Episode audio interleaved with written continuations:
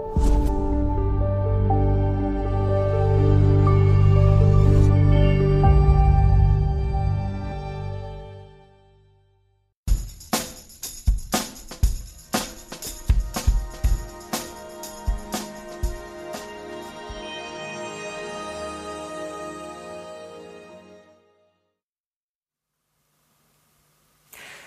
Dobrý deň, vítajte v relácii 1 na 1. Dnes vítam Martina Kramaru. Pekný deň. Dobrý deň, pre.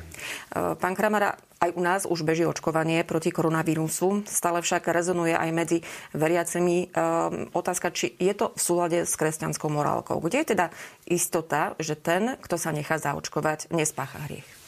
Je zrejme, že už bolo vydaných viacero stanovisk aj k tejto téme, lebo ľudia sa pýtajú. Ja myslím, že je dobré, že sa pýtajú, aspoň sa o tom rozpráva, aspoň sa veci vyjasnia.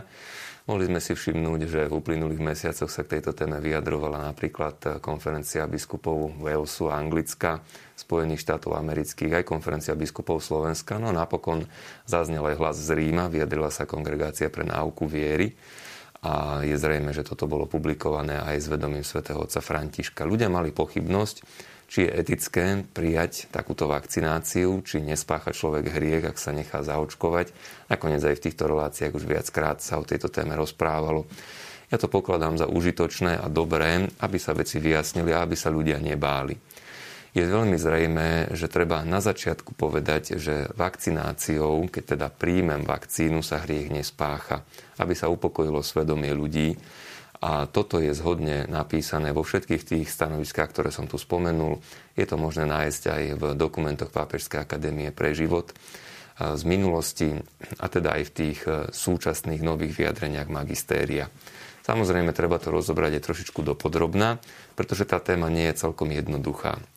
Jeden z hlavných e, protiargumentov alebo jedna z hlavných ťažkostí spočíva práve v tom, že pri vývoji týchto vakcín a nie len týchto, ale aj vakcín, ktoré povedzme sú používané na očkovanie proti rubeole a mnohým ďalším nemociam, ktoré sme prijali ešte niekedy v detskom veku. A mm, je nejaká, súvis, je nejaká súvislosť e, s mm, bunkami potratených detí. A to je samozrejme tragická záležitosť. To je vec, na ktorej je potrebné aj do budúcna pracovať, aby žiadny takýto súvis nebol. A ľudia sa pýtajú, keď ja sa nechám zaočkovať takouto vakcínou, nedávam tým súhlas s tým, čo sa v minulosti stalo? No samozrejme, že nie. A to aj to treba vedieť a deklarovať aj vo svedomí, mať ujasnené, že ja nemôžem súhlasiť s potratom. To je nepriateľné a ktokoľvek by povedal, že budem to zľahčovať, alebo to v tom celom nie je dôležité, tak nehovorí pravdu. Je to dôležité a treba sa angažovať za to, aby v budúcnosti sa naozaj vyvíjali také vakcíny, ktoré budú úplne bez akéhokoľvek spojenia s zobratým ľudským životom nenarodeného dieťaťa. Ale potom treba zároveň aj rozlišovať, aká je tá morálna zodpovednosť na jednej a na druhej strane.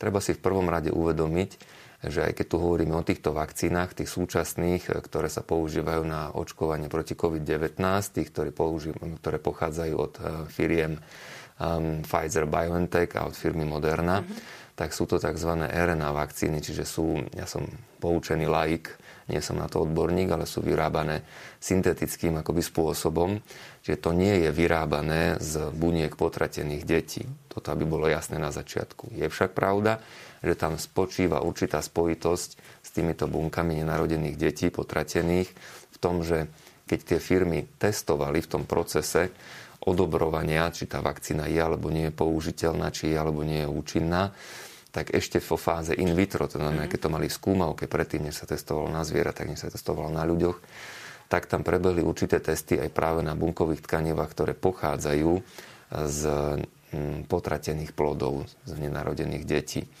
Aj tomuto by bolo treba sa do budúcnosti vyhnúť a treba, aby sa církev zasadzovala a aj sa zasadzuje a bude sa zasadzovať za to, nech sú tie vakcíny, ktoré sa vyvíjajú úplne eticky bezproblémové. Keď ale teda máme na vážkach takéto okolnosti a ujasnili sme si, že nepochádza to priamo z vakcí- tá vakcína nepochádza priamo z buniek potratených detí, tie deti neboli potratené kvôli tomu, aby sa tá vakcína mohla vyvinúť. Ak by tam bola takáto priama súvislosť, potom by sme nemohli to prijať. Je to zrejme, že neexistuje, aby som ja súhlasil, že zabite nenarodené dieťa, aby sme niekoho iného išli zachrániť. To myslím, že je veľmi pochopiteľné každému človeku. Ale tu je zásadný rozdiel. Tí lekári, ktorí použili, alebo teda výskumníci, ktorí použili tieto bunkové línie desiatky rokov dozadu potratených detí, pýtali sa, keď už došlo k tomuto nešťastiu, bolo by možné použiť túto bunkovú líniu na nejaký pozitívny cieľ, na záchranu ľudského života. Čiže oni neboli tí, ktorí žiadali smrť toho dieťaťa, ani na tom nemali priamu účasť. Je veľmi tragické, že sa stalo to, čo sa stalo, že kto si dal to dieťa na potrat.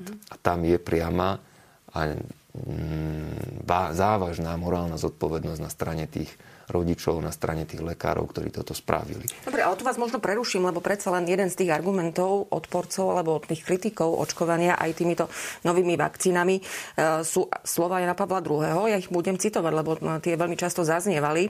Vedomé a dobrovoľné rozhodnutie zbaviť nevinnú ľudskú bytosť života je z morálneho hľadiska vždy zlo a nikdy nemôže byť dovolené ani ako cieľ, ani ako prostriedok na dobrý cieľ. Presne tak, to je to, čo hovorím, že ak by to malo byť cieľom, alebo ak by to malo byť prostriedkom, že ja idem, zabijem dieťa, aby som vyvíjal vakcínu, neexistuje. Takéto niečo by sme nemohli prijať. Ale tá situácia je iná. Ja som viackrát uvádzal taký príklad, zoberme si, čo sa deje napríklad, keď ehm, zomrie človek a ešte je možné použiť jeho orgány na záchranu iného ľudského života tak v prípade, že niekoho zastrelia, alebo zoberiem to rovno na seba, keby mňa zastrelili, tak e, ja s tým nesúhlasím. Isté to nie je ospravedlniteľné. Vraždu nikdy nemôžno ospravedlniť. To nie je skutok, ktorý by bol z hľadiska morálky, etiky priateľný a ja s ním nikdy nebudem súhlasiť. Ale ak by sa už teraz dopredu kladla otázka, že čo v prípade, že by niekto potreboval tvoje orgány, aby sa zachránil jeho ľudský život, ty by si s tým súhlasil?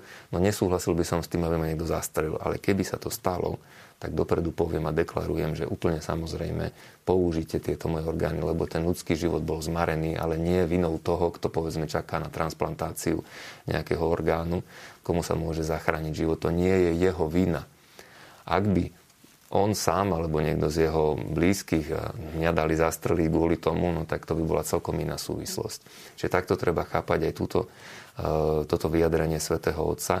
Je to úplne jasné, že ak by sa to chcelo ako cieľ alebo ako priamy prostriedok, nebolo by s tým nejako možné súhlasiť. A zároveň ale toto jedno, že katolíkovi má byť zrejme, že potrat je nepriateľný a keď sa ktokoľvek pýta aj v súvislosti s tou vakcináciou, ty zľahčuješ to, že existujú prerušenia, nie, to je nesprávny názov, ukončenia, umelé ukončenia tehotenstva, neschváľujem a nikdy schváľovať nebudem, ani tým, že sa nechám zaočkovať. Na, nechcem toto schváľovať a apelujeme ako spoločenstvo veriacich na to, aby sa vyrábali eticky bezproblémové vakcíny. Ale keď sú na vážkach tieto dve takéto dve okolnosti, ten ľudský život je komplikovaný. On to nikdy nie je úplne jednoznačné, úplne jasné. Niekedy sa musíme rozhodovať v komplikovaných situáciách. Morálna teológia by vedela veľké množstvo ďalších nejednoduchých situácií takto ukázať a špecifikovať, kde je potrebné povedať tak áno alebo nie. A církev túto kontinuálne hovorí cez Pápežskú akadémiu pre život, teraz naposledy znovu, cez Kongregáciu pre náuku viery s vedomím svätého Otca, tu nepáchate hriech, ak sa necháte zaočkovať.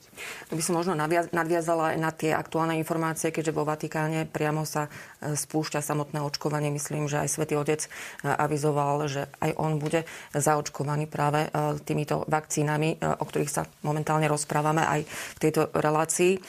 Ehm, skúsme tú otázku možno položiť aj opačne. Vieme, že to očkovanie aj u nás je dobrovoľné. Je to vlastne na rozhodnutí daného človeka, či pôjde alebo e, nepôjde. E, ak sa veriaci nenechá zaočkovať na COVID, ak teda hovoríme o tom spoločnom dobre, ktoré očkovanie môže spoločnosti pomôcť v boji s koronavírusom.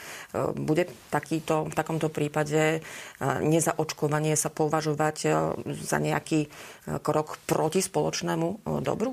Tu treba znovu citlivo rozlišovať. Ono e, v danej situácii, to aj Kongregácia pre náuku viery povedala, že človeka sa môže dobrovoľne nechať zaočkovať a nepáchať tým hriech. Ten, kto sa zaočkovať nenechá, na seba berie oveľa väčšiu morálnu zodpovednosť za ochranu zdravia tých ostatných. Pretože Znova som len poučený laik, nie som odborník, ale je zrejme, že keď sa nedosiahne istá miera zaočkovanosti obyvateľstva, tak aj tá vakcína nechráni celú spoločnosť takým spôsobom, ako by ju chrániť mohla, keby bolo isté vysoké dosiahnuté percento. A teraz tí, ktorí znižujú toto percento tým rozhodnutím, že ja sa zaočkovať nenechám, nejakým spôsobom ohrozujú aj tých ostatných, ktorí sa napríklad nemôžu nechať zaočkovať zo zdravotných kontraindikácií. Radi by sa zaočkovať dali, ale jednoducho to pre nich nie je možné. A teraz, keď e, klesá toto číslo a nedosiahne sa tá miera ochrany spoločnosti, tak potom spočíva to bremeno ochrany nejakým iným, ešte zodpovednejším spôsobom na pleciach tých, ktorí to od očkovanie odmietnú. Čiže on by potom si musel dávať niekoľkonásobne väčší pozor, aby sa nenakazil, aby sa nestretol s takým človekom, ktorý sa zaočkovať dať nemohol, aby jeho nenakazil. Lebo potom, ja myslím, že to je ľudsky úplne pochopiteľné, že keď povedzme moju mamu alebo môjho otca z nejakého dôvodu nebude možné zaočkovať, tak ja, ak sa ja, hoci som zdravý a zaočkovať sa nechať môžem, zaočkovať nenechám, tak teraz mm, budem nejakým spôsobom ohrozovať mojich rodičov. Tak obrovský pozor si musím dávať, aby som, keď to takto konkrétnym spôsobom hovorím, aby som ich nenakazil, aby som tú chorobu domov nedoniesol, lebo e, keby som sa zaočkovať dal, tak samozrejme, že to riziko je oveľa menšie. Takže spočíva tam veľká miera morálnej zodpovednosti potom na týchto ľuďoch, aby využili všetky dostupné prostriedky, aby využili všetky spôsoby ochrany na to, že by sa oni sami nenakazili, ale hlavne, lebo tu ide o spoločné dobro. To nie je len o mňa, že ja sa nebojím, ale aby tú chorobu neprenesli na ďalších. Ehm, ako to teda bude s očkovaním biskupov a kňazov? Hm, sú v tomto e, slova zmysle nejaké usmernenia voči kňazom? Alebo... Povedal by som, že viackrát to už zaznelo. Aj otcovia biskupy sa verejne vyjadrili, že sú ochotní nechať sa zaočkovať. Keď príde ten okamih, tak sa zaočkovať dajú, rovnako ako aj kňazi. Ehm, ja zatiaľ počúvam naozaj z prostredia, v ktorom sa pohybujem medzi svojimi kolegami, medzi svojimi priateľmi, kňazmi, že sú rozhodnutí, keď bude ten čas, aby sa mohli zaočkovať, že sa zaočkovať dajú. A nakoniec sám Svetý Otec, ako ste to už povedali, dal v tomto príklad a povedal to myslím, že veľmi dôrazným spôsobom, že on je presvedčený o tom, že toto je v tejto chvíli správna cesta. A myslím, že je treba aj pôsobiť do spoločnosti ako veriaci ľudia, keď to hovorí Svetý Otec, keď nám to hovoria jednotlivé vatikánske kongregácie, keď to hovoria otcovia biskupy, tak aby si ľudia zobrali príklad, aby sa nebáli toho, aby nešírili všelijaké nezmysly, ktoré lietajú po internete, ale aby preukázali zodpovedný postoj a boli trošku príkladom aj pre ostatných v tejto spoločnosti. Ja si myslím, že tu môžeme veľmi veľa urobiť. Aj toto je spôsob pro-life, ochrany života. Aj tu môžeme medzi tými, ktorí sú vzdialení, vykonať veľa osožného. Je to zaujímavá téma, teraz veľmi aktuálna a zároveň nám to otvára dvere aj preto, aby sme rozprávali o ďalších súvislostiach našej viery, nášho náboženstva, čiže je to aj trošku také evangelizačné okienko. Ja verím, že to zoberieme správne, že využijeme aj takúto príležitosť a že aj katolická církev na Slovensku v tomto zohrá tú úlohu, ktorú zohrať môže. Ak sme teda už niekoľkokrát spomenuli svätého otca pápeža Františka, ten už na jeseň v súvislosti s vakcínami, ktoré ešte boli stále v tej, v tej fáze toho testovania, poukazoval práve na to riziko, do ktorého sa vlastne už svete dostal. Poukázal na to, že práve tie vakcíny by nemali rozdeľovať, tak povediať, svet opäť na tých bohatých a chudobných, na tých, čo majú peniaze a môžu si zadovážiť tie vakcinačné látky a naopak tie chudobné, ktoré skutočne majú s tým problém a zdá sa, že pomalička, ale iste to tak nejak vidieť, že sa to deje. To Dá sa s tým niečo urobiť? Hlas, to je prorocký hlas, Svetý Otec vždy pamätá na tých, ktorí sú skartovaní, ktorí sú zabudnutí. Teraz počúvame o tom, že to už e, chodí aj do takých krajín, ten vírus, ktoré sú úplne maličké. Včera som počul, že do Mikronézie sa to dostalo, hoci doteraz to tam ani neexistovalo. Ozaj sú krajiny, o ktorých sa veľa nehovorí, ale trpia tým, že tento vírus sa šíri a mnohonásobne to ešte stiažuje ich spoločenskú ekonomickú situáciu. Nevieme si to ani predstaviť. My, ktorí žijeme v oblasti tzv. prvého sveta, riešime úplne iné problémy. Nezabudneme na týchto ľudí, pretože nebude možné, naozaj nebude možné, aby svet fungoval tak ako predtým, ak nezačneme sa vnímať ako jedna veľká ľudská rodina. Papež František, ja to už prepačte neustále opakujem, ale napísal teraz krásny dokument Fratelli Tutti, všetci bratia. Musíš pamätať, že aj ten v Afrike, aj ten na druhej strane zeme gule je tvoj brat, je to tvoja sestra. A čo ty potrebuješ, aspoň pre základné svoje prežitie, pre svoje dôstojnosť, aj on potrebuje apeluj na to, mysli na to, aj ži podľa toho, nielen, že teda všeobecne, ale aj svoj život uspôsobuj tomu, že by sa aj k tomu poslednému dostalo to, čo ty potrebuješ. Aby nám nebol svet rozdelený, lebo ono sa nám to v konečnom dôsledku niekde vypomstí a nebude sa to dať do nekonečna, že len bohatí bohatnú a chudobní chudobnejú. Toto je jeden príklad.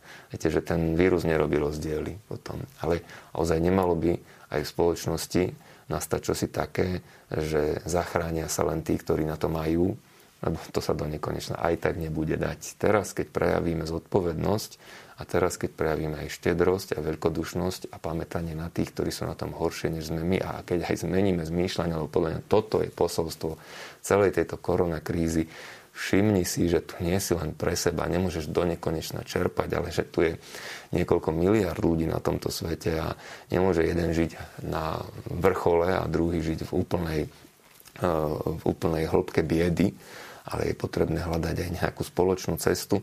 Ak toto si zoberieme ako poučenie, ak teraz Ozaj zasadíme sa aj za tých, ktorí ekonomicky si nemôžu tú vakcináciu dovoliť, alebo za krajiny, ktoré e, budú potrebovať pomoc v tejto oblasti, tak sme sa čosi naučili a tak máme šancu do budúcnosti aj čo si vybudovať také, čo sa bude dať udržať. Ďakujem veľmi pekne. Tak to bol Martin Kramara.